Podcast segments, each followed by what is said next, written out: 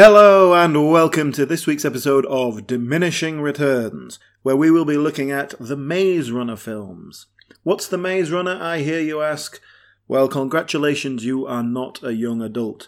The Maze Runner is a 2014 film adaptation of a novel of the same name that was written for the surprisingly large adolescent market. Its sequel, The Scorch Trials, came out the following year, and the concluding part of the trilogy is out very soon. If you're not familiar with it, then don't worry, because neither were we and spending an hour and 12 minutes listening to us will be a lot better use of your time than watching these two films. This episode contains spoilers for Cube, Lord of the Flies, The Village, Harry Potter and the Deathly Hallows Part 1, The Last of Us, that's a video game apparently, Children of the Corn, The Matrix, Resident Evil Afterlife, and of course, The Maze Runner and The Scorch Trials. Enjoy!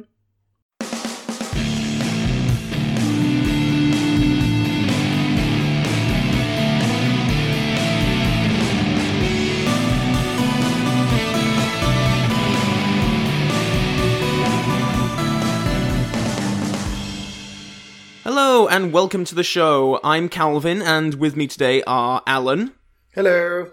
and Sol. Hello, everyone. It's it's me.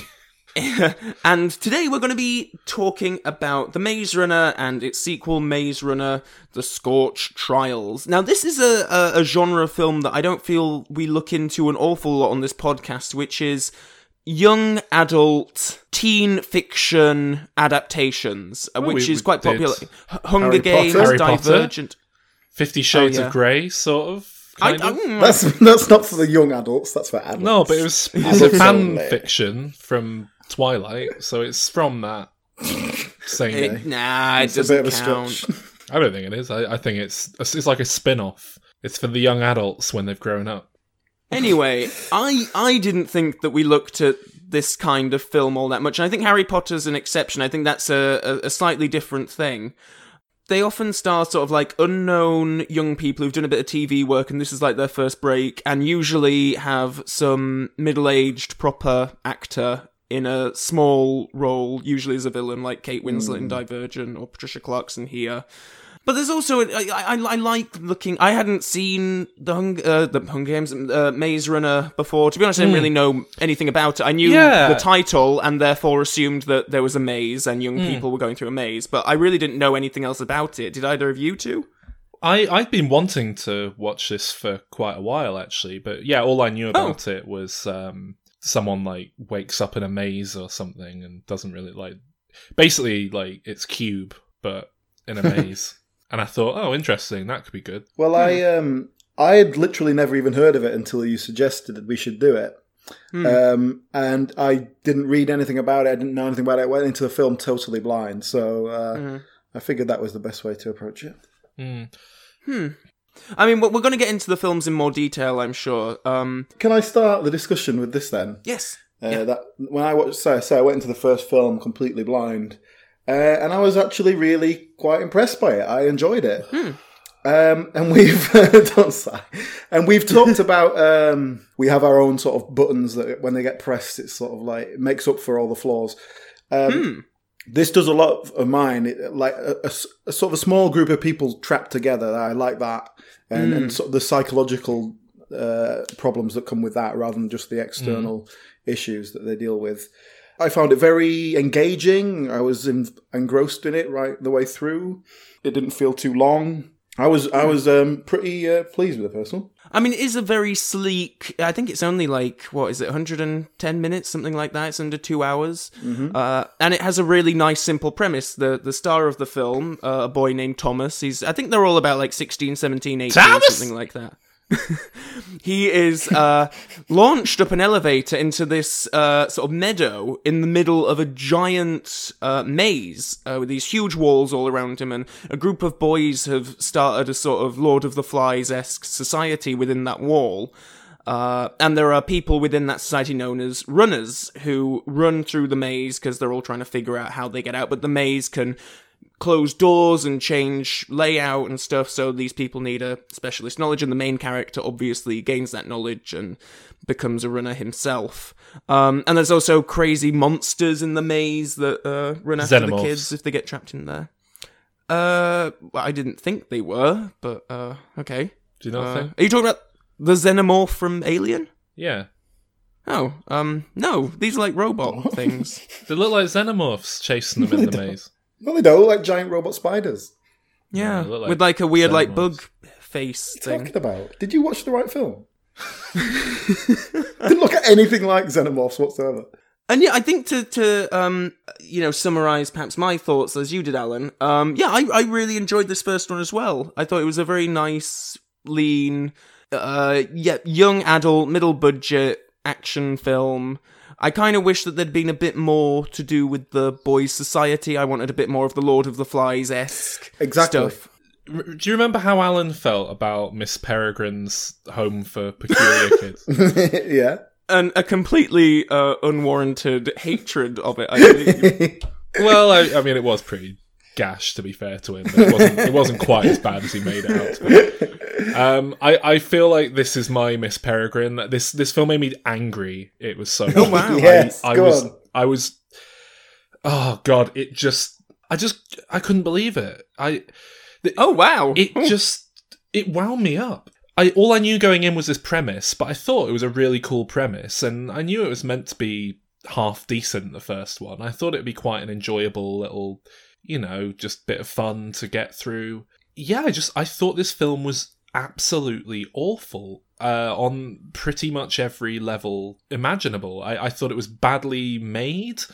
I, I thought it was really just, like, on a technical level. I thought it was really poorly constructed. Like throughout Really? the film, I never had a sense of the surroundings or like a coherent sense of where people were meant to be or what was going on. I was, struggling to follow the plot constantly, and I think that's partly because I was just finding it so difficult to stay engaged with the the story. But like at the start, there was a huge exposition dump, and that's my sort of thing. I love exposition in this kind of film and world building. And I just couldn't keep up with it because it was so boring.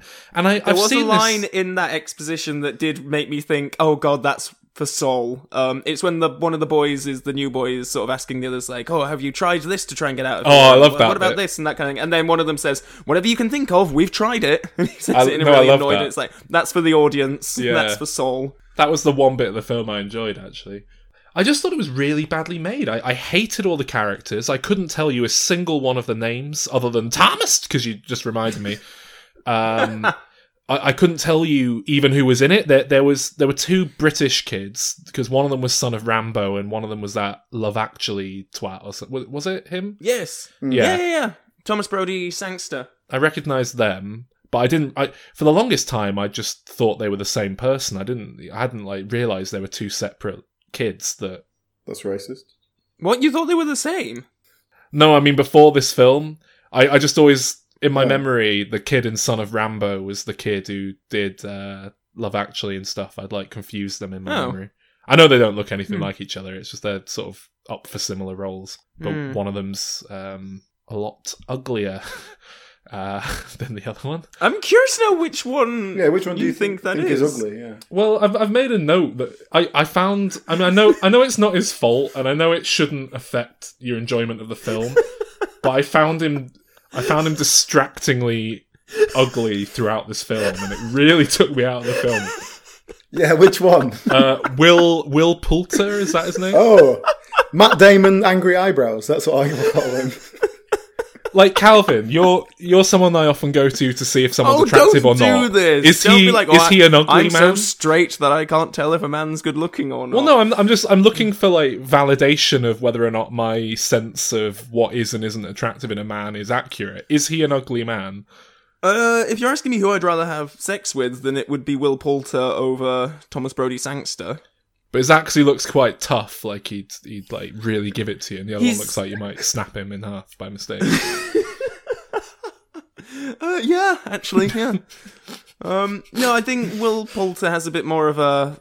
Yeah, he's got he's got unusual features, but I think in a sort of Daniel Craig esque sort of way, where you can light him one way and he looks like the most hideous, like dra- you know, dragged himself out of a sewer, but then You like him another way, and he looks actually pretty good. Well, I've watched him in other films and I've never thought it. I think maybe it was just this film, but it was every time he came on screen, I was like, "Oh my god, what is up with this guy?" I just thought you I've seen him in real life, and he's quite all right. Yeah. I, I don't think I've ever seen him this old before. So I was just thinking, like, oh, he's just grown into, you know. Anyway, um, like, like I say, more than anything, I just, I, I just struggled to c- engage with it. I just thought the whole film was shot and edited and put together so badly. No, well, I, I agree with you to an extent. I thought I had a good grasp of like how big that sort of meadow that they live in mm. is, which is in the center of this maze. And then the main character goes off into this like forest. Yeah, I had And the I'm exact like, same oh. thought. I, I, it looks like quite a big forest. It's like you can't see, you know, the meadow on the one side or the wall on the other Yeah. for the trees. So I'm like, oh, well, okay, it's pretty big then, I guess. Mm. But it didn't look that big when they do their big 360 degrees uh, shot at the very start where it swirls around the hero to sort Yeah. Mm. of give an idea of the scale of the wall. Um, but yeah, it, didn't bother me all that much. and the um the plot the, like the premise is you know it's very intriguing i wanted to know what was gonna ha- you know what what the deal was but it doesn't not to get ahead of us but it doesn't pay off in a satisfying way No, whatsoever and i've seen a hundred hmm. other films do the exact same setup cube as i mentioned before is the most obvious one but there's hmm. there's a Well, million that's it, and I that have- and I definitely felt like what I liked about the film was the Lord of the Flies bit, and it's and, And- the and- rest of yeah. it didn't really it didn't make sense. It didn't really work. The that's ending my kind problem of doesn't. And this is it is of difficult to finish like that. Cube has no ending. Lord of the Flies has no real It's just Deus Ex Machina ending. Well, it does It's- have an ending. there's- It's just a Deus Ex Machina. Lord of the Mm. Flies, at least, is there's a point to the ending being what it is, and I, I'm not necessarily saying it's a good ending, but it you can see why they went with it. Um, Mm-hmm. but yeah, I've heard this film compared to Lord of the Flies a lot, and I, I don't really think that's a fair comparison because yeah, it's a load of young men thrown together into a situation where you know there's no society, but it doesn't even try to explore the themes and ideas of Lord of the Flies. Lord of the Flies is about how we respond to the breakdown of society, and this is more concerned with whether or not you know people can go out and collect shit with giant ants running around after them, and it's I, I just don't think it really ever touched on any of that Lord of the Flies stuff. I, I don't Yeah, I mean, know. I, I, I'm, I'm certainly not, you know, um, implying that it did touch on any of those themes. It, it is just in the basic setup that it is all these boys Yeah, I mean, living together yeah, in this superficial, yeah. place. Yeah, yeah. I did find uh, some meaning in all this, uh, uh, a metaphor, if you will, um, that I'd like to propose to you. Oh, okay. Uh, and, and this film is about science versus religion, because Thomas, Thomas, and his sort of like the people who are with him, they represent sort of logical reasoning, uh, sensible thought, investigating, and, and, and exploration. They don't have all the answers, but they just they keep searching for them. Uh, Alby, who is the original kind of leader guy, he is like the guy who creates a religion. You know, he he finds order in chaos in order to create some sort of society, and and and creates these rules that help piece together a confusing situation in the best way they can. And then the ugly one you don't like, Saul, um, who's called Gally, by the way. Gally is the like inevitable next step of religion, which is we have to stick to these rules no matter what. Stop questioning things, or I'll kill you. Uh, blind faith because of fear, basically. Um, so that's what I tried to find a good bit of deeper meaning in this whole thing, and the fact that uh, religion is you know, sort of brutally slaughtered at the end is just um, neither here nor there. Yeah, I guess. But it's not as if science. Well, anyway, now that's for the sequel to. But in terms of the in terms of the conflict in the society, like ignoring the sort of extraneous plot that goes around it, that's that's what I took from it. That's what I was enjoying. That was the sort of psychological battle between them all that I, I was into. That's that's the bit I liked about the film. Yeah, yeah, I, I agree. Because when it actually, when they actually do end up getting into the maze and running around and all that kind of stuff, it's I was a little bit underwhelmed. The maze wasn't as big or as exciting as I kind of thought, and they reached the end of it quite easily. really, say they have these people who the whole job is to like run because oh god, we must get back before we uh, uh, the- before the doors close. Um, and they have that 3D like diorama of the whole maze as well, and it's like oh, it's not actually that big. Uh, But they, they, this is one of the things that, that never made sense. But the, that maze is open during daylight hours, right? That's the basic idea. yeah, But the mon- the robot spider things aren't there. Mm. There is no threat during the day. That's why the doors are open. yeah, So why are they so scared of going in? Like, fair enough, if you're going to be the one who's going to go and explore and, and search, you need to be able to know you can get back in time.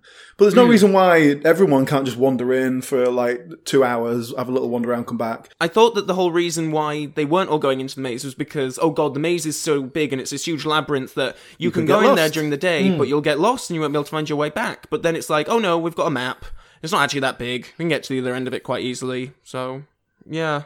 Do you know if they built sets or whatever? Because it, it really felt like they just were running on a green screen for. Oh yeah, and I'm, I'm sure most of it was. This was quite low budget for the kind of film that it is. So, uh, the the boys are going about their business and uh, investigating stuff, and there are these weird like monster robot creatures that are in the maze at night. Um, how did you feel about them? Because they were they were I I was not expecting something so um overtly sci-fi, um, also overtly otherworldly. Well, I was hoping when they were saying, "Oh, you go into the maze, you become a ghost," sort of thing.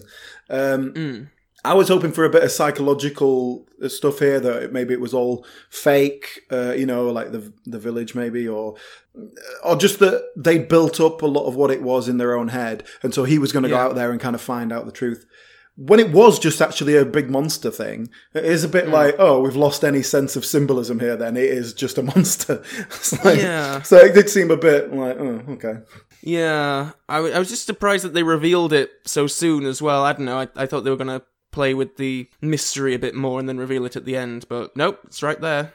Yeah. That first like forty minutes. Um, yeah.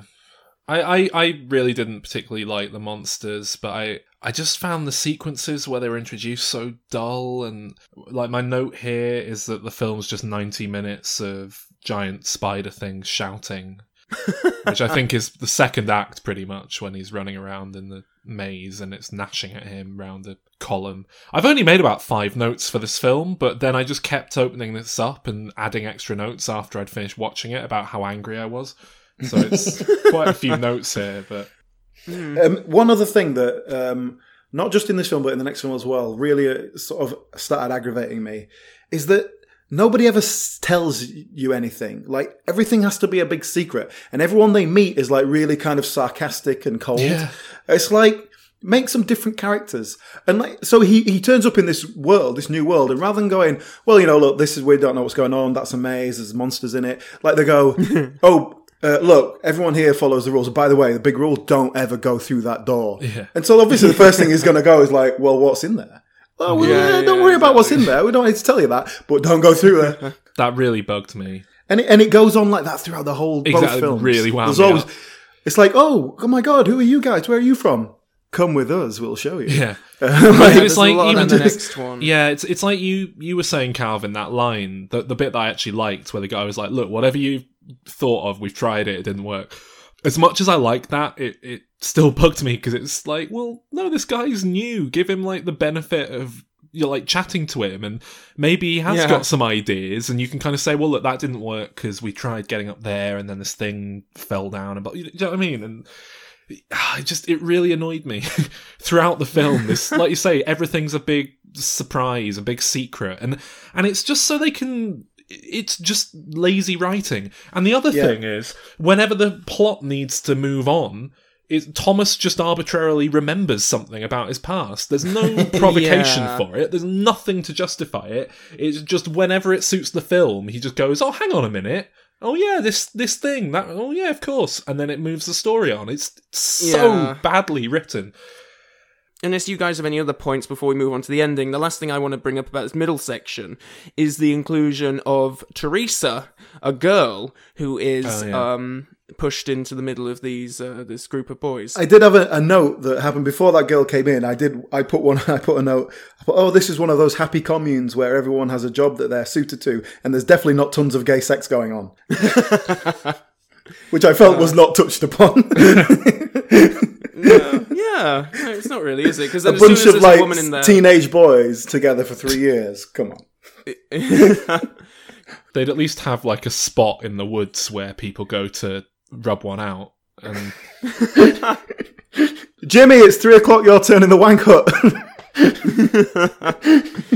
But uh, no, there is uh, a girl who is um, brought up, and Thomas has memories of her from before the time in the maze. I really don't like this character, and I, uh, probably more so in the next one. But the shoehorning in of some kind of romantic yeah, frisson between. But they never uh, really the follow that character up. him. No, exactly. That's because I think that's what it's. there's a third for. film on the way, so Yeah. I'm Well, sure I, I. I felt really. One of the, I made a note about this girl. Basically, I said she hasn't added anything at all, and now just seems really out of place. Especially hmm. when he was so like, "Oh my god, I've got to save her. She's hmm. really important. I've got to save her." Kind of attitude. It's Yeah, like yeah. she, her arriving didn't change anything, didn't make hmm. any difference. And then so I thought I was going to play up in the second film, maybe, which obviously it does. But then even that feels like it could have been anybody could have done that. Like the mm-hmm. the Love Actually boy could have done that. It.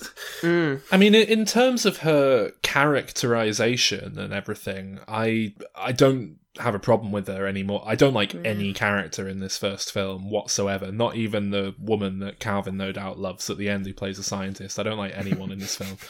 Um, was that Patricia? Am I that thingy? yeah. Oh yeah, I've made a note when she came up that I, I, I wrote down I don't know who this is, but I'm sure she's someone that Calvin knows and loves, and it's his favourite part of the film. Yep. Um, but yeah, I just I, I don't like anyone in this film whatsoever. None of them are remotely charming, or I wasn't empathetic towards any of them. I, I if anything, just wanted them to all shut up and die. So Oh, what about Piggy? Yeah, I like Piggy. I thought he was a really good actor. Actually, wait, I which like- one's he was one- Piggy? The little chunky one. Oh yeah, he was okay. He was the least. Yeah, See, I, I, I liked him, and then they killed him right at the end for no reason. yeah. Yeah, well, they needed to have their their Dobby Yeah. emotion crowbarred in. Mm, yes, Yeah, yes, yeah. exactly. I actually fell asleep through this film. That's how much this film wound me up. It lulled me to sleep, which I honestly don't think I've ever. I wasn't particularly tired, and it like genuinely. It was about when they went into the maze. I think for the first time, Oh, that's I was very it excited. lulled me to that. sleep, and then I was woken up because there was some like loud screech at some point, and it jolted me awake. So I'm not quite mm. sure how much I missed, or if anything interesting. Or That was the good happened. bit. Well, I mean. I always get sleepy when I'm aggravated. Yeah, I know what you mean. It's it's weird though. I, I've never. I honestly don't think I've ever fallen asleep during a, a film like that before. It's it, like I say, I wasn't. I wasn't tired at the start. It was really odd. Oddly enough, that happened to me with the second one. Uh, but I, I, I suppose we'll get there. But because it's around, um, it's around the uh, point shortly after the girl is introduced. We don't really see. I think, I think maybe if they had explored more the Lord of the Flies, maybe the book does. I don't know about the Society of Boys Yeah. and what uh, a girl coming into that would mean. But Thomas uh, gets a little band together and they separate from the incredibly handsome Will Poulter, who stays behind in the meadow. He's and they, they, they, they, they go and they they think they've found a way out of the maze because they found some clues and whatever. And there's a battle with a few of these spider creatures, and um, quite a couple of uh, young adults die during this battle. And indeed, throughout the whole film, there are characters that die, which I was slightly Yeah. surprised about. I don't know. I just always kind of assumed it was going to be like, oh, maybe we'll get PG, but it didn't. Um, I found that more jarring in the second one, if anything, the extent to which Yeah. they were willing to just kind of shoot people dead. But yeah, I did. I Mm, did find that surprising in the series. I think that's part of why people like it. A lot of people Mm. were pointing to the darker tone. mm, I hadn't thought of that, but it had occurred to me that less so with the second one because they're interacting with adults who are kind of authority figures. But in this film, when they're all just together, I thought there's no real reason these guys are teenagers or, or whatever, or young Yeah. adults. Like if they'd all been in the 30s and 40s or, or that sort of thing, it wouldn't really have made any difference to the story. Like the story that was being told was not like a teenage story that was aimed at teenagers with their sort of interests, even if it's metaphorically. mm. That's. I think that's a a pretty common thing you'll find in young adult fiction is that the characters are arbitrarily younger than they would otherwise be, purely so that it will appeal to a young adult demographic. But that's why I was expecting when this girl came in, there was going to be a bit of a love story because I was like, Mm. all right, well, if you're watching this teenage, like that's important when you're 14, like um, that girl you've got a crush on and all that sort of stuff. Mm. Um, so I thought that was going to be played up more, and then it wasn't. Yeah. It was- yeah. I, I had the same thought actually. I, I think this film would be better if the kids were all like proper kids, like young little children. Because the idea is they're test subjects who are immune to this thing anyway, so that's sort of the justification for them being young. I did put um, some of these boys have beautiful hair to say they don't have any modern facilities available. I did think that. Yes, there's no there's no sort of like bum fluffy mustaches around either. They're all sort of, That's very sort of I well. think with their, their supply pods come with like hair wax and stuff like They that. probably do. Quite a few little small like logical things that just bugged me and probably bugged Sol if he, he hadn't followed. I honestly, I wasn't engaged with it enough to care. I, But I- like mm-hmm. When Alby and Minho go into the uh, maze, right? Alby gets stung, whatever that means, and so Minho's dragging him back to try and get to say. But we already know that when someone gets stung, they banish them into the maze, right? Yeah, I hated this element. If they, I see, I wouldn't call this a small logical breakdown. I'd call Well, this no, a yeah, massive exactly. fucking character. But f- fair enough, this is Alby, right? He's the leader, so maybe he's thinking, oh, he's more important. I have to try and do something. Drags him all the way back to the thing. He knows the doors are going to close. Now, I think it's admirable that you're taking someone back that you think is going to die anyway. It's like, never leave a man behind. Okay, whatever. But I think at the point where you're 10 meters away and you can see the thing closing and you've got five seconds to run through, that's the point when I give up. Like, that's the point when I go, okay, well, I could leave him or just die here with him and he's here anyway. So there's no, there's no gain to this. yeah, and Um, like you say, that if you do me. get him in there, they're just going to push him out with a load of brooms. Like Well, as soon as I'm willing- up again. I'm willing to go with not- that because of who he was. He was more important than that. But yeah, it was like, why didn't he just sort of go, okay, well, I gave it a best shot, but I need to run out. But yeah, and the other, what else did I have? Oh yeah, he he's like, oh, you people go running in the maze. Oh, I'll do that.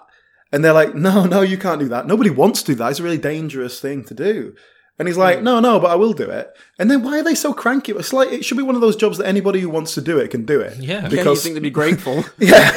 I guess I guess a part of it might be that they don't want to sort of have dead weight. Like if this guy is no Mm. good, then but then I, even if he want, you know, volunteer him, train him, like you know, That's whatever. it, yeah. can- At least go look, run around the glade for 40 times. We'll see how you get on. yeah, yeah. Yeah, This is something that really, really bothered me. The department, the, the, the sort of the umbrella corporation bad guy. um, Wicked. Yes, it's called Wicked. W C K D. which, of course, we find out about three quarters of the way through the film stands for World Catastrophe Kill Zone Department.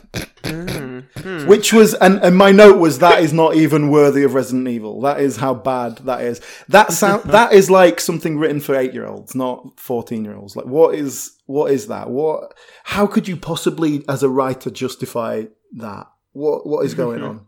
Because then they can have the tagline "Wicked is good," which is. I don't think that Killzone is a good like word to have in It's the a title corporation. Anyway, uh, shall we talk about the ending now when they discover Wicked and Patricia Clarkson, who plays the uh, Dr. Ava Paige, who has left a video recording for the kids to watch as everyone in the facility is being shot dead, all these people in like white coats and stuff. And now, correct me if I'm wrong on this, because I'm not sure if I noted it all down properly, but if I'm right, the world has been devastated by a solar flare yeah. and that caused a virus that we don't know about e- exactly in this film. Um, Yeah, I think it's it's be- like a magic virus that came out of the sun. I think essentially, Right, which I can I can go with that. It doesn't make any sense, but it's fine. Well, I, I mean, I can go with something caused the Earth to heat up, and the scorch, whatever. But then a, a, a sort of epidemic virus, not necessarily being a direct result of that, but because there's not as much infrastructure, disease is easier to run rampant. Well, uh, uh, yeah, I, th- I think, like I say, I think it's meant to be directly tied to it, which at least makes it feel less coincidental that both things hit at once. Um, It's far but it- more. it does feel messy, though. It's- it doesn't make any sense. Well, yeah, but but does anything in this film really make any sense, Alan? I mean, uh, Well, that's just. I was hoping that in this explanation there was going to be something to uh, shed light on where these spider robot Yeah. monster things come from, because I wouldn't be so bothered if they were just mechanical beings, but there is a part of them that is organic. Uh, and that's just not explained here at all, or in the next Well- one. But we see we see Doctor Paige. She sort of says, "Look, we we've kept you guys here because you're special. Look, all this shit's going on out there in the real world, uh, but uh, everything's falling apart. Bye bye," and shoots herself in the head. Mm. And I, first of all, I was thinking that's a bit of a coincidence. The exact same day they've escaped is the same day that like the the rebels broke in and killed everyone. Mm. But that is kind of explained immediately when we find out that it's all a big fake out in the in the second Yeah. ending. Mm. So, but that then does not explain why they're in this maze, why they're trying to kill them uh, every now and then with spiders, why they sent a load of spiders to attack them uh, to like try and wipe them out. What the fuck are they doing with these kids and why? Uh, well, there's something in there about being tested and that they're the um the best of their uh, age group or something like that, which But I was the- going yeah, with, they're- and then I remembered Piggy, and I was like, wait a minute, what's he good at then? Because he seemed fairly he inept good at at- everything. No, he makes little statues and shit. they're all they're all immune. Maybe he's good at math. They're the best at being immune to the virus. Except Well, they're not uh, immune because some of them get stung. Yeah, one of them's mm. not immune. But it, but then the sort of secondary thing that we find out is that they're immune to this virus, and so they're being kind of milked for antivirus. But Yes. they're not being milked because they're in this maze. So what it is what is it about? Oh, we have to put all children in a maze, and then the mm. ones that kind of survive when we try and kill them, they're the ones who are immune to a disease. What the fuck does that mean? What? Uh, yep. No, I, I, I quite agree. I, I don't have any answers. I was hoping that one of you might have. Because it's one of those things where I feel like, have I missed a line somewhere? Was I just like not paying attention? Definitely the overarching plot, I, I just can't get on board with. But it was just the very specifics of this little story that I really liked.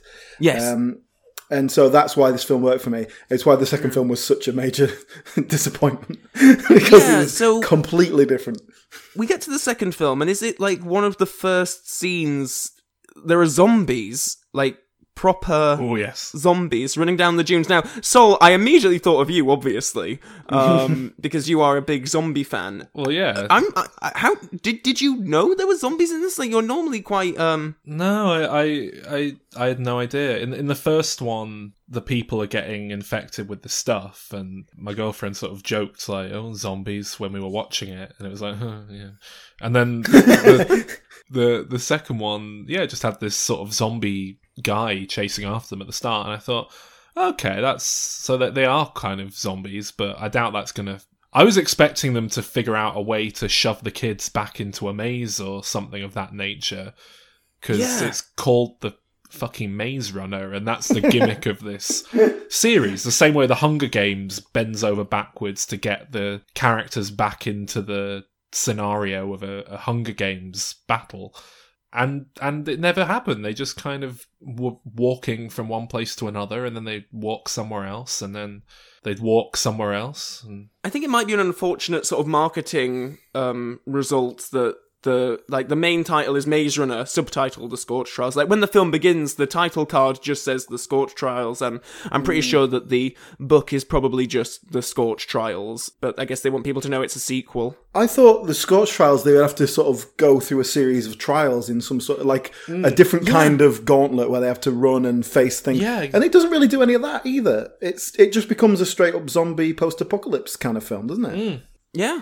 Well, like with, with especially with all that stuff about the sun at the end of the last one, I thought, okay, so scorch, so it's going to be like they're outside now, and there's Yeah. going to be these solar flares that they need to get around or something. I, I don't know, but yeah, they're just in a facility uh, led by Aidan. Is it Gillian? Aidan Gillen. Oh, Aidan from- Gillen. I put. I made a note here. This is my first note for the film. I put Aidan Gillen, the worst actor in Hollywood. I fucking Oh. hate him. He's shit.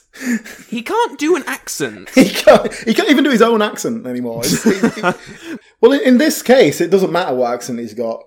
there's English kids in this, and English and American kids, and no other nationalities. So in the maze, so Yeah. who knows where it might be? It's probably in the middle of the Atlantic somewhere. Um, but uh, the the accent. He's got a stupid voice, but the accent isn't the, important here. It's just that he's a shit actor. I just sort of think he's always shit in everything he does. Anyway, he's the adult um, who the kids are introduced to, and there's this facility, and it's all these young people, and every day about 10 of them get called up to go to, well, uh, safety? They go go to a farm where uh, everyone's really happy. Which just sounds like a, a mu- that. Yes, that is an immediate cause for raising an eyebrow. I'm not sure. I, I'm not sure that I believe it would take Thomas to be the first one to be like, "Hmm, wait a minute, Yeah, something's not quite right here." But instead, we get children being hooked up to machines and drained of their brain fluid because apparently that is the antidote to zombification.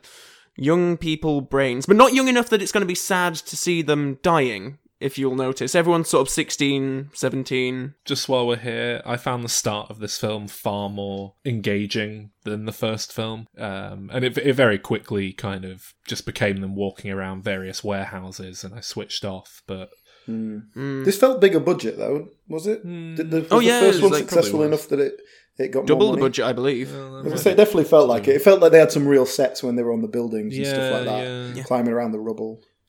But I do agree with Sol. Certainly later on in the film, I was like, how many warehouses are they going to be running around in? It's. uh But the kids escape that particular warehouse anyway, and they pick up some a couple of new friends. I like, I did like that bit generally. I like a, a bit of prison movie bit, and I thought they were going to kind of be there for a long time, and they got out quite quickly.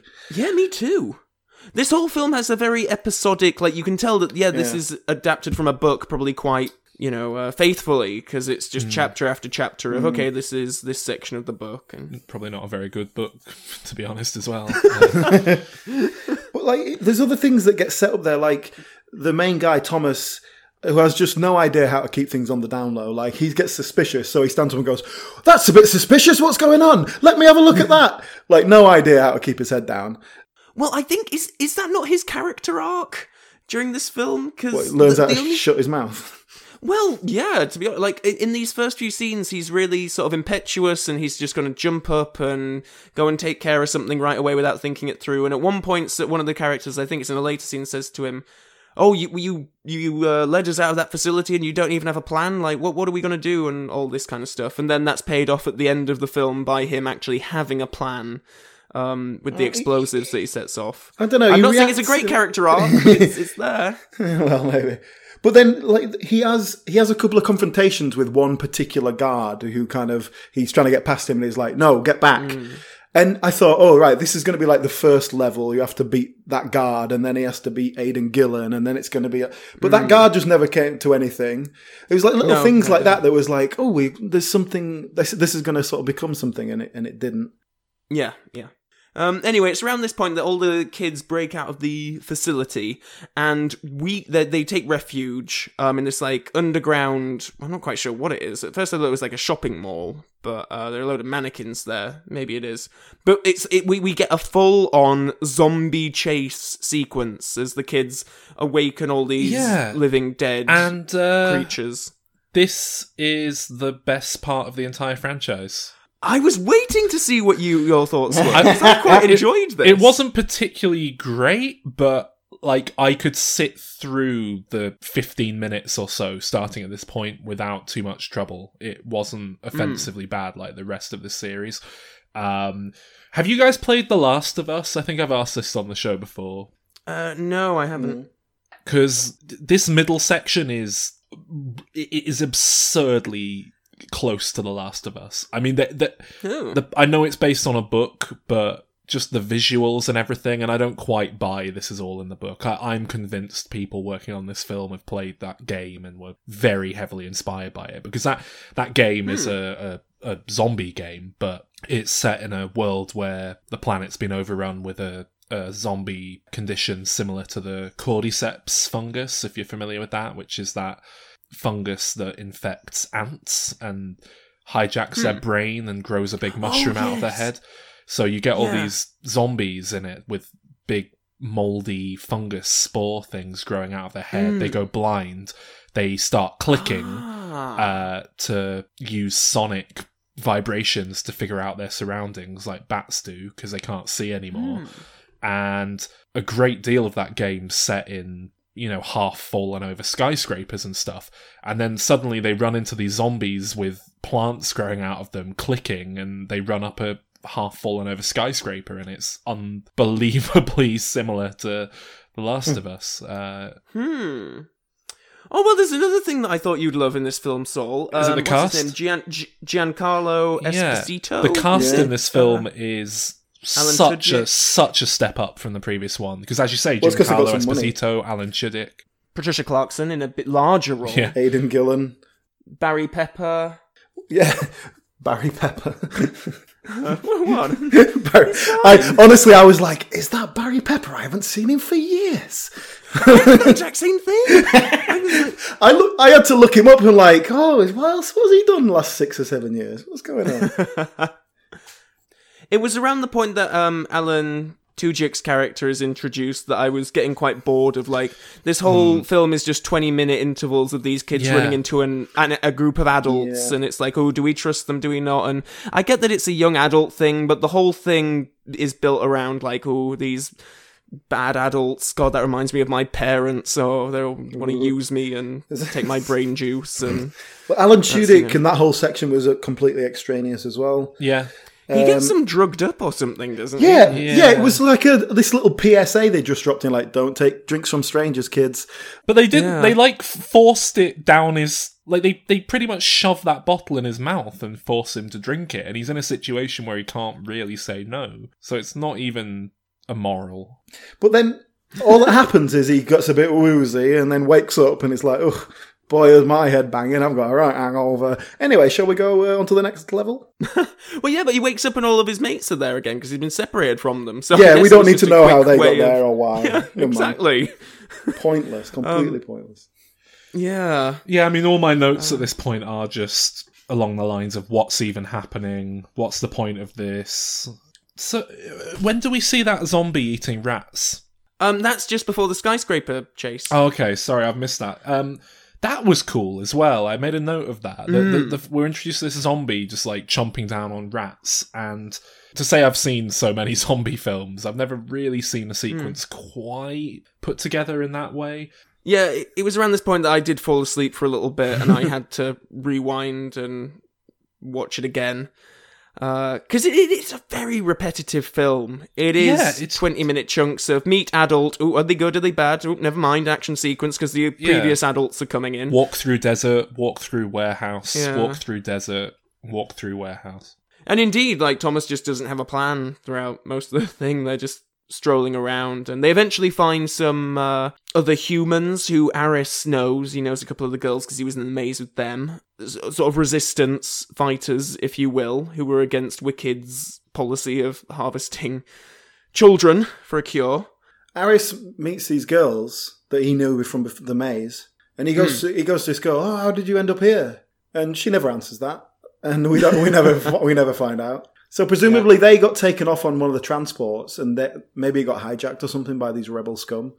Um, who knows? No need to give any answers, is there? No, no, no.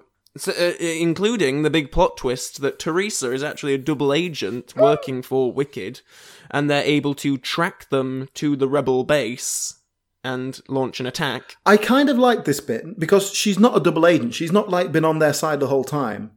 She decides for herself that what they're doing is for the greater good. And so she turns, basically. It's not that she's been working on the other side the whole time. She turns. Yes, yeah. And it would be great if her character had had any development whatsoever so that that meant something. rather than Yeah. it just coming out of nowhere. And there was one bit earlier on where they're talking, the two of them, and she's like, "Oh, I'm just not so sure about this. You know, I think we should go back." And he's like, "Why?" He's like, "Well, I." She was, "I remember things more than you do." And he goes, "Like what?" And she goes, "No, no, no, forget it." and then it's like, for fuck's sake, just tell him. Like, it's obviously important. You should be telling everybody everything you know because nobody can remember anything. Yeah. But maybe, maybe that's all for the third film.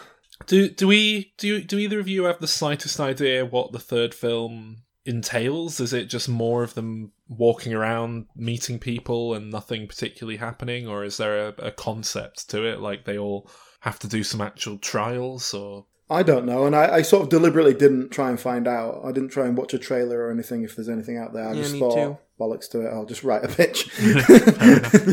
so plus, but I think there's more than three books. It's not a trilogy of books, is it? There's Oh, I like thought- I thought I, it- I don't know. it? Well, this next film is the last film. I think for a while they were going to do that thing of splitting the last book into two films, Yeah. but they decided against it. And I think the film is like these films. The first two came out like within a year of each other. It was astonishingly quickly that they uh, churned them out. The third film was supposed to be out, I believe, last year. But the main actor, the guy who plays Thomas, was in a very, very, very, very serious accident on set, uh, and basically had to take months off to recuperate. Oh, really? I was was going to ask some why has it taken three years to get this sorted out? Yeah, they had to reschedule the whole thing. It wasn't even like, uh, oh, we'll, you know, bandage him up, get him back on next week. It was like, oh, shit, actually, he needs months to recover from Wow, this. Bloody hell. Yeah. So I want to ask: Am I the only one who thinks that Wicked aren't really doing the wrong thing? I mean, I appreciate it's not morally that sound, but.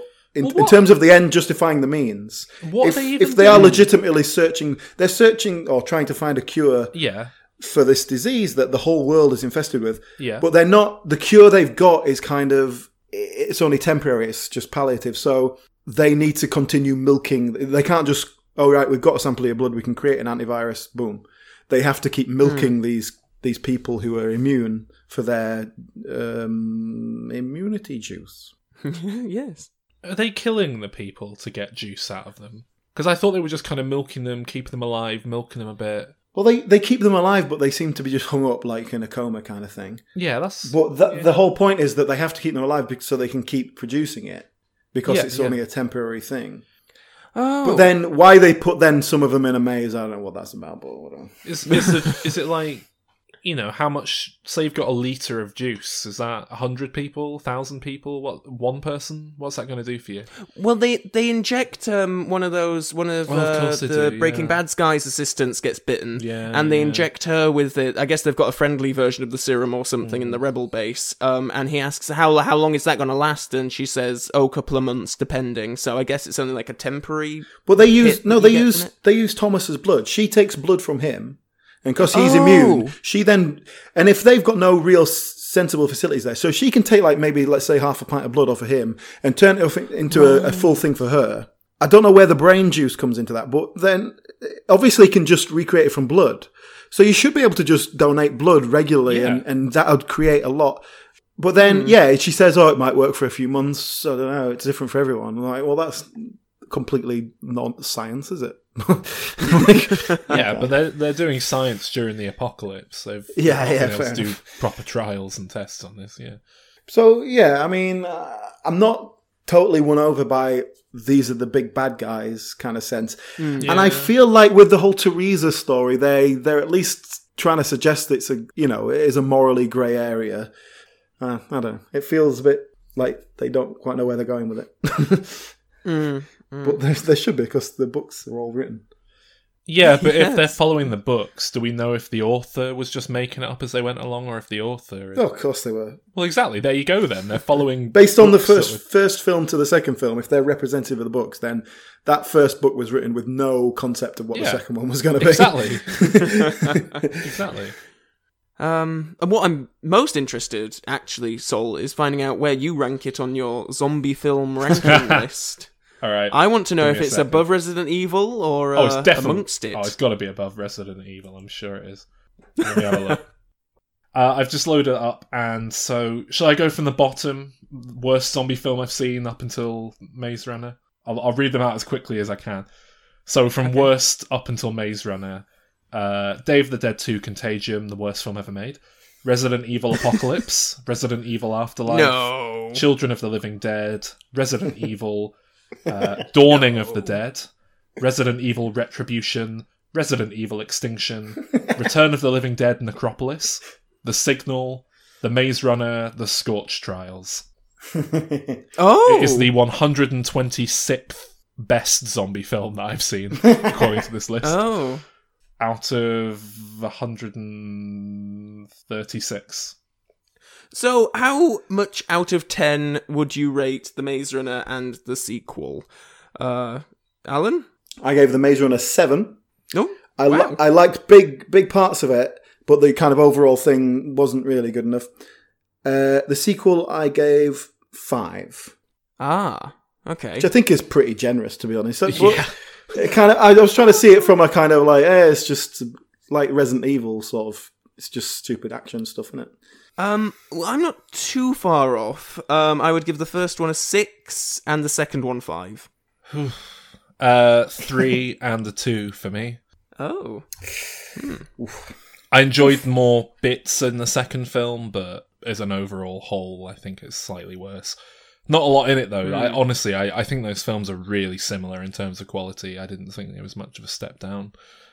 The, these are honestly like these are some of the worst films that I think we've covered on this show.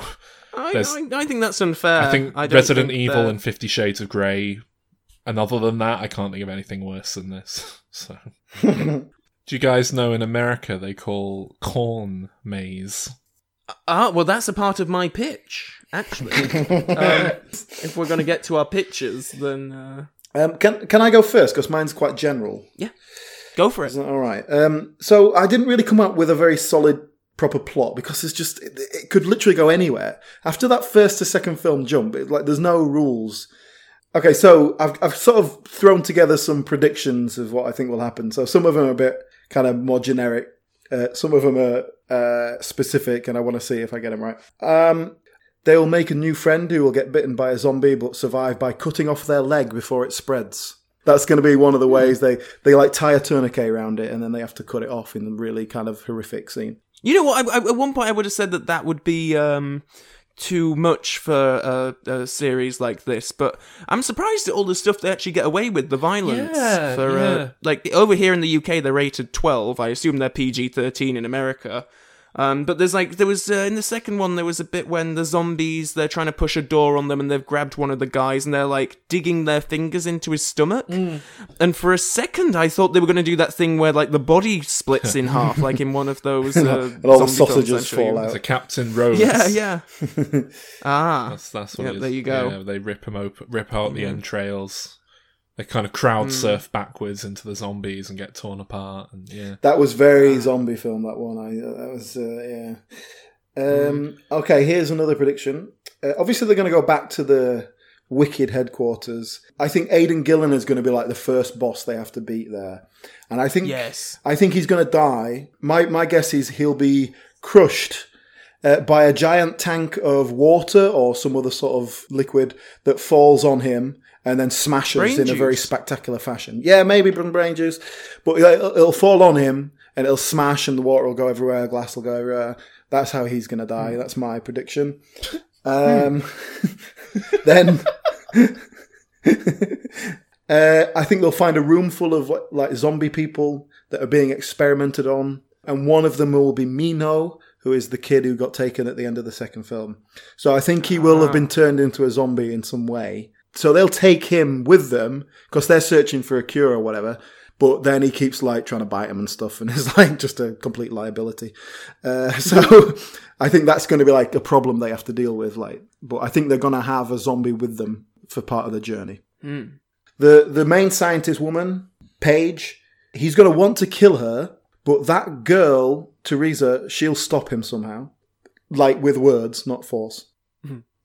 But then I think Doctor Paige is going to die, uh, but via some more indirect kind of means, so that we don't actually see him murdering someone. Uh, she'll probably, Probably her own hubris. yeah. She'll or- she'll be yeah. running to get away, and the zombies will be clamoring at the door. She'll be stood by a window with like a big vial of MacGuffin, and then the zombies Yes. will break through and and grab her after she's done giving a speech about how she doesn't care about killing people to, for the greater good or something. exactly.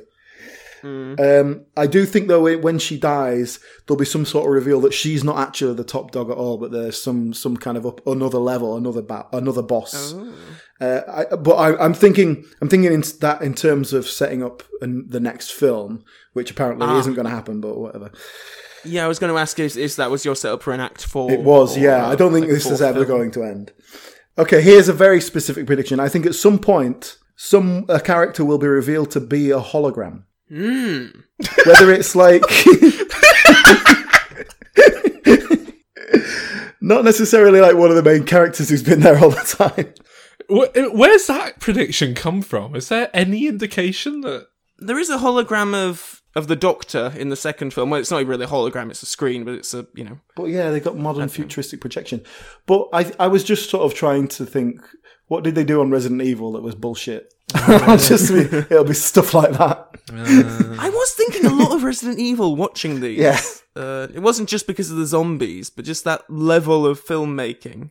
Uh, this is a this is definitely one. I think uh, at the end, near the end, Thomas will have to crawl through a narrow passageway that will symbolise rebirth.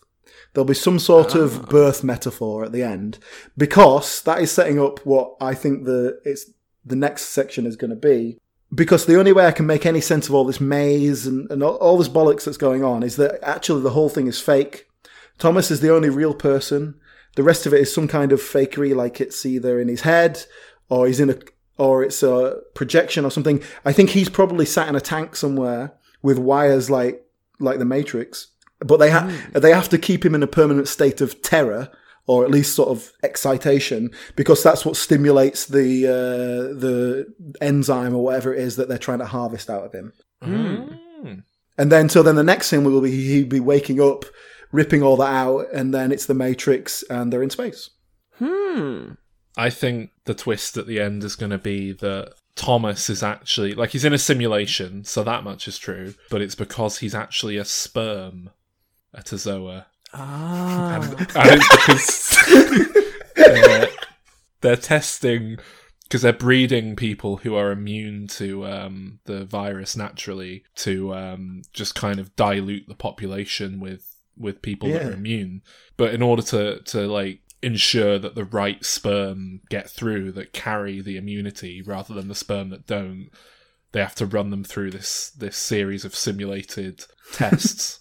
Um, and It's all quite symbolic. They're actually just swimming around the maze to get to the egg, and it's like the healthiest sperm do it. The next film's called The Fallopian Runner. Yeah, Ooh. that'd be good. I think that works, yeah. Yeah. That makes as much sense as the rest of this. Yeah, Um. Right. Uh. Saul, do you want to go next? yeah. shall I? I'll, I'll go if you want. I'll get it out of the way. Um, Go for it. so I I have such contempt for these films that I haven't got a pitch. so I'm really happy that we found another series of films that you have nothing but contempt for.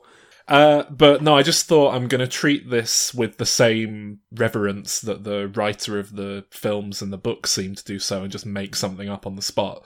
So those kids from the end of the second one that are still alive, so they walk to the coast and there's a big boat and they get on the boat and it turns out that there's a whole load of companies called like like bad but it's an acronym and it stands Nasty. yeah, yeah, yeah. Um, it stands for uh, Bad and despicable. yeah, bad and despicable.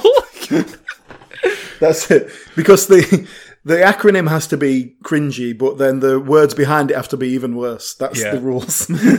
um, and so there's all these testing facilities on ships, and they get on a ship. Wait, this is Resident Evil 5, isn't it? 4.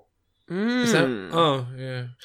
You skipped to the end of Resident Evil let's 4. Stick with it. So, so they they're on the ship, and it's out in the sea, and they're having these war ga- like battle games with the other ships because they're all after the maze runners because they've got head juice to stop the zombies. But some some of the ships are driven by zombies. That's a sentence. There's there's like a ship of zombies chasing them as well. Um, Oh, I do like the idea of a Captain Zombie. yeah, uh, uh, full steam ahead! brains. in order to like find the cure and save everything for some reason, they have to put on these VR headsets and go into a virtual reality on the ship, like a holodeck kind of thing. And they do that. And when they go into the virtual reality, it's like a big maze. And uh, it's a load of maze trials. so they, it's like the first film again. When you say maze, do you mean like American It's- corn? No, it's not a cornfield. that's that's far too naughty for uh, Teresa to be engaging. Uh, and and so they do all that. Patricia Clarkson, it turns out, is actually like a real, real like good guy, but she's kind of been playing up the villainy role.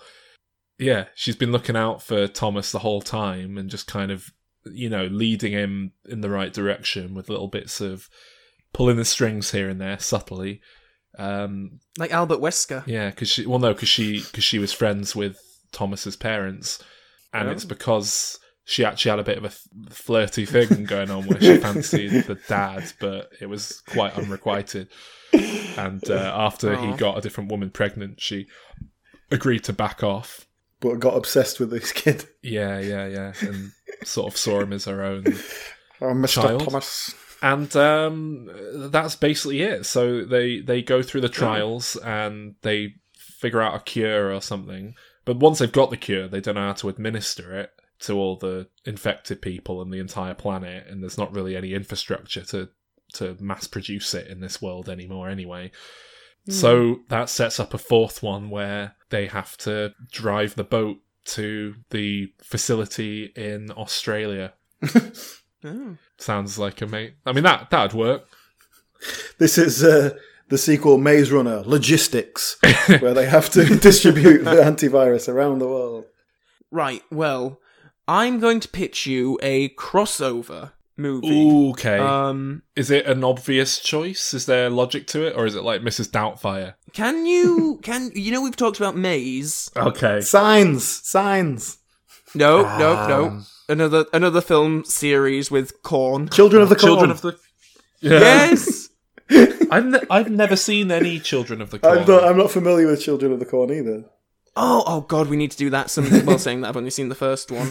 But, um, what is it? What what what is the like elevator pitch for Children of the Corn? Just because I, I honestly don't know what. Bunch of um, kids in small town, middle of nowhere America, uh, drawn into this cult by one especially creepy child who believes that there is a entity living in the corn who is telling him to kill all of the adults Okay. um, in the town, and then Linda Hamilton and her boyfriend uh, on a road trip through America, and they of course, yeah, get wrapped up in it. It's based on a Stephen King story, so uh, they probably end up in another dimension at some point. And, uh, There's, yeah, there'll be the ghost of the father does- the kid comes back at the end and talks to him, and then it's aliens. it does get very stupid towards the end, and there is a bit of a like, uh, you know, it's like it. It's like it's all really good until you get to the end, and then it's like, oh god, that's what the twist is. Classic is it? Stephen that's What King. it looks like. anyway, the logic behind my crossover is not only that maze and maze sounds the same, but that you know, when whenever I've been in a maze, it's been like a cornfield maze. Yeah. So, yeah, Maze there we go. maze. You see, it all makes sense. You know, I, I I used to work in one of those maze mazes. Do you know that? No way. oh, really? Yeah. Is For- it as amazing summer. as it sounds? I, I was like in character. I had to be a cowboy walking around, being like, Oh, you have told me about this. Yeah. Can you do the voice? Oh god, what? what I'm trying to remember what I did. Yeah, I, I did the kind of oh yeah, I don't know there, oh, I don't rightly know, sir. It wasn't quite like that, but it was that vibe. Wow. What, what what information did you have to impart in character? I just had to walk around the maze, and if I ran into someone, I'd just be like, "Well, howdy doody, yeah." You doing it as J- old James Stewart? oh, I've been stuck in this maze for Oh. thirty-seven years. Did you make anyone cry? Any children? Uh, no, I don't think so. Did you get to choose your character? To a point. What point? Well, I got to choose the voice. when you, what, what, at what point did you go too far and they had to stop you? with what? With being like a town drunk walking around. but did they go like, oh well, you can be a cowboy or a witch or a spaceman? No, everyone What, had to be. what a were the options? Oh, okay. Like, like it was it was Wild West themed. Everyone Uh, had to be some sort of Wild West thing. Most of the people were kind of like, "Well, howdy doody," ye-, you know, that very weak American accents, just generic sort of like. Whereas Yeah, you were like- nailing it every Whereas time. Whereas that's it. Where I was, I was going for it with my, "Oh my Jesus Christ, son! I don't really know what's going on." Yeah. So I was trying to think of who who would be a modern day Linda Hamilton. The um, Um, the woman who is very popular. Milla Jovovich, yes. no, Jennifer Lawrence. I was going to say. Oh, She's already in the Hunger Games. You can't. She can't. Can't do another one. She's too old now, anyway. Oh, hang on, Millie. Oh no, I was thinking Jennifer Lawrence is too old. I was thinking you wanted like a a teenager for this. Milla young Jovovich is forty-seven or something. No, no, that's why I forgot that you said Millie Jovovich. Uh, I think she she, she could play seventeen. anyway, uh, Mil- 17-year-old Milla Jovovich and her boyfriend are um, traveling across. Who's the boyfriend? Um, I, well, I couldn't remember who he was in Children of the Corn, so it didn't feel right to cast a role that I can't remember. Sam Rockwell. Um, yeah, seventeen-year-old Sam Rockwell. it's um Milla's birthday is coming up, and they're very excited. It's their 18th birthday, so uh, they're gonna they're, they're traveling to uh, to a state where you can drink when you're 18. so they're, they're they're driving in the car, and um, they happen upon a corn maze. So they're they're passing a maze maze. They go, oh, that looks exciting. That's what seventeen-year-olds like to do. Let's go and let's go in there. I'll break up the drive. You know, it's a long trip. They think it's like postmodern and stuff. Um, Oh, yeah, when when I worked at one, we had we had loads of young people coming in. Ironically, So they get into the corn maze. So they're, they're like, oh wow, look, a corn maze. Isn't this interesting? Yes, this is the best thing we've seen because we've we've been waiting to stop for a while now, and all we've seen is They really st- boring stuff. They stopped so, at uh, the world's biggest cotton reel. that wasn't very exciting. so they thought, oh, the maze is going to be good. Anyway, they get to the thing, and it's a, a creepy uh, young person running the ticket thing. Called Sol. He's going, howdy doody there, fella. and they're can like, I can I play that role as a cameo? So Milla Jovovich and her and um, Sam Rockwell get to the maze, and they're like, "Oh wow, this is so interesting. We haven't seen anything this interesting um, since that lady with those snakes. So we're gonna have to go in here to break up the drive." Um, because it's my it's coming up to my 18th birthday and I'm doing ironic things before I go and get tanked somewhere else and there's like a creepy kid called Soul behind the uh, ticket booth who's like oh what you kids doing around here then Ooh," and and they're like You ain't gonna uh, go in that maze ironically, are you? and and and then they're like, "Oh, could we? This maze is great. Can we please go in?" Uh, and he's like, "Oh, how, you must be under the age of eighteen to enter this maze." And um, they're like, "Oh, well, boy, that's a that's a good thing because I'm turning eighteen tomorrow." And then Saul's like, "Oh, well, it's uh, no price admission for you then, young lady." and so they they let them in, and they're, they're going. So you have to be under the age of eighteen to be allowed in the maze, but anyone under the age of eighteen gets in free. It's not a very That- good business model, is it? Oh, Yeah, wait, well, yeah. you'll Oh, find no, no, out no, it's- why, though. It's because it's her birthday tomorrow. Oh, okay. Oh. So she's turning 18 tomorrow. What's So the no cut-off point for for that uh, then? It's not. It's not a birthday that day. Look, he's just being friendly. He's running his Does the boyfriend have to pay? side get of the highway corn maze. And he's being friendly with people. I don't trust him. Does he play a banjo at any point?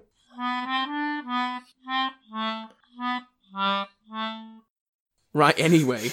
So they get into this maze and they're like wandering around. And at first it's fun. It's like, oh, isn't this funny? Yeah. And then they start getting a bit frightened because it's like, God, we've been here for a long time, actually. And they, uh, they're, they're, they're like desperate to get out and stuff. And then they finally come to what they think is an exit. They get to the exit and they're actually, they come out and it's this like small deserted town. Ghost town. and they're walking through the town and they're sort of like, "Oh, hello, who, who, who is, you know, what, what's all this?" And suddenly they're ambushed by a bunch of kids, and um, Saul, the ringleader, is there as well, and uh, he's rallying the the kids together, and they're like, Wait, is, is, is Sol a kid then? I always thought he was an adult. "No, no, no, no! Everyone in the town is under the age of eighteen." Okay. So we have some chase stuff around the town here, and Milla and her boyfriend are separated and kidnapped and whatnot. And there is a leader above Sol who uh, exposits to Milla Jovovich and Sam Rockwell that all that the kids murdered all of the adults in the village and have formed a weird cult based on um, some entity that they're trying to appease in the cornfields. Um, and the mazes are there to lure in tourists, and anyone of an appropriate age is indoctrinated into this uh, society. And uh, on on their 18th birthday, they are sacrificed. They are taken through into the very center of the maze, where there is this sacrificial thing going on, and um, the the all these zombies are there, but they're only attracted to 18 years old and over, so they leave the kids alone. Um, but the leader of the uh, they they so they take Milla Jovovich because they find out it's her birthday and they like put her on a stake and they're like take her to the center of this maze and stuff and they do their big ritual. And some zombies come out and they're all running at her and then there's this big bellowing hold on! And then um, all the zombies like hold back and then this giant like zombie plant thing comes out of the uh, corn.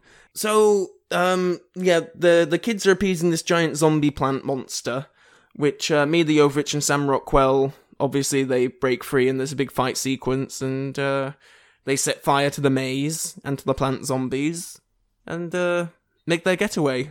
And uh, we'll explain more in the sequel. wow. Well, I'm sure it makes as much sense as Children of the Corn. Yeah. Anyway, there we go. So that's my crossover idea. I'm sure it'll be a hit. So, if you're a, a Maze Runner fan, let us know on our various social media outlets and also what you think of the um, series. And um, stay tuned for our review of the year in about six months' time to hear our thoughts on the third film. I'm not. I'm not watching it. I, I, I will. I will pay for it on Amazon Prime if it is Ooh. three fifty or less. Wow. Bloody hell. Bye. See you next week. I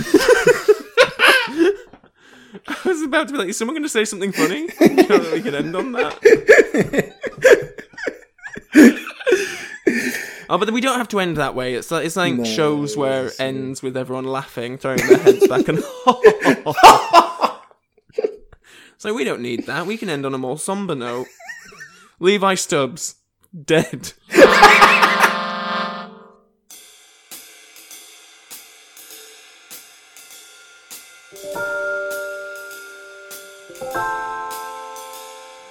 Thank you for listening, and if you are a fan of the show or even a newcomer, then please do go to the Facebook page at facebook.com forward slash diminishing returns podcast. Not only will this allow you to communicate with us directly and have your say on our thoughts and opinions, but it also gives us the sense of approval that our fragile egos so desperately crave. Please like us, it's the only way we know you're listening. See you next week.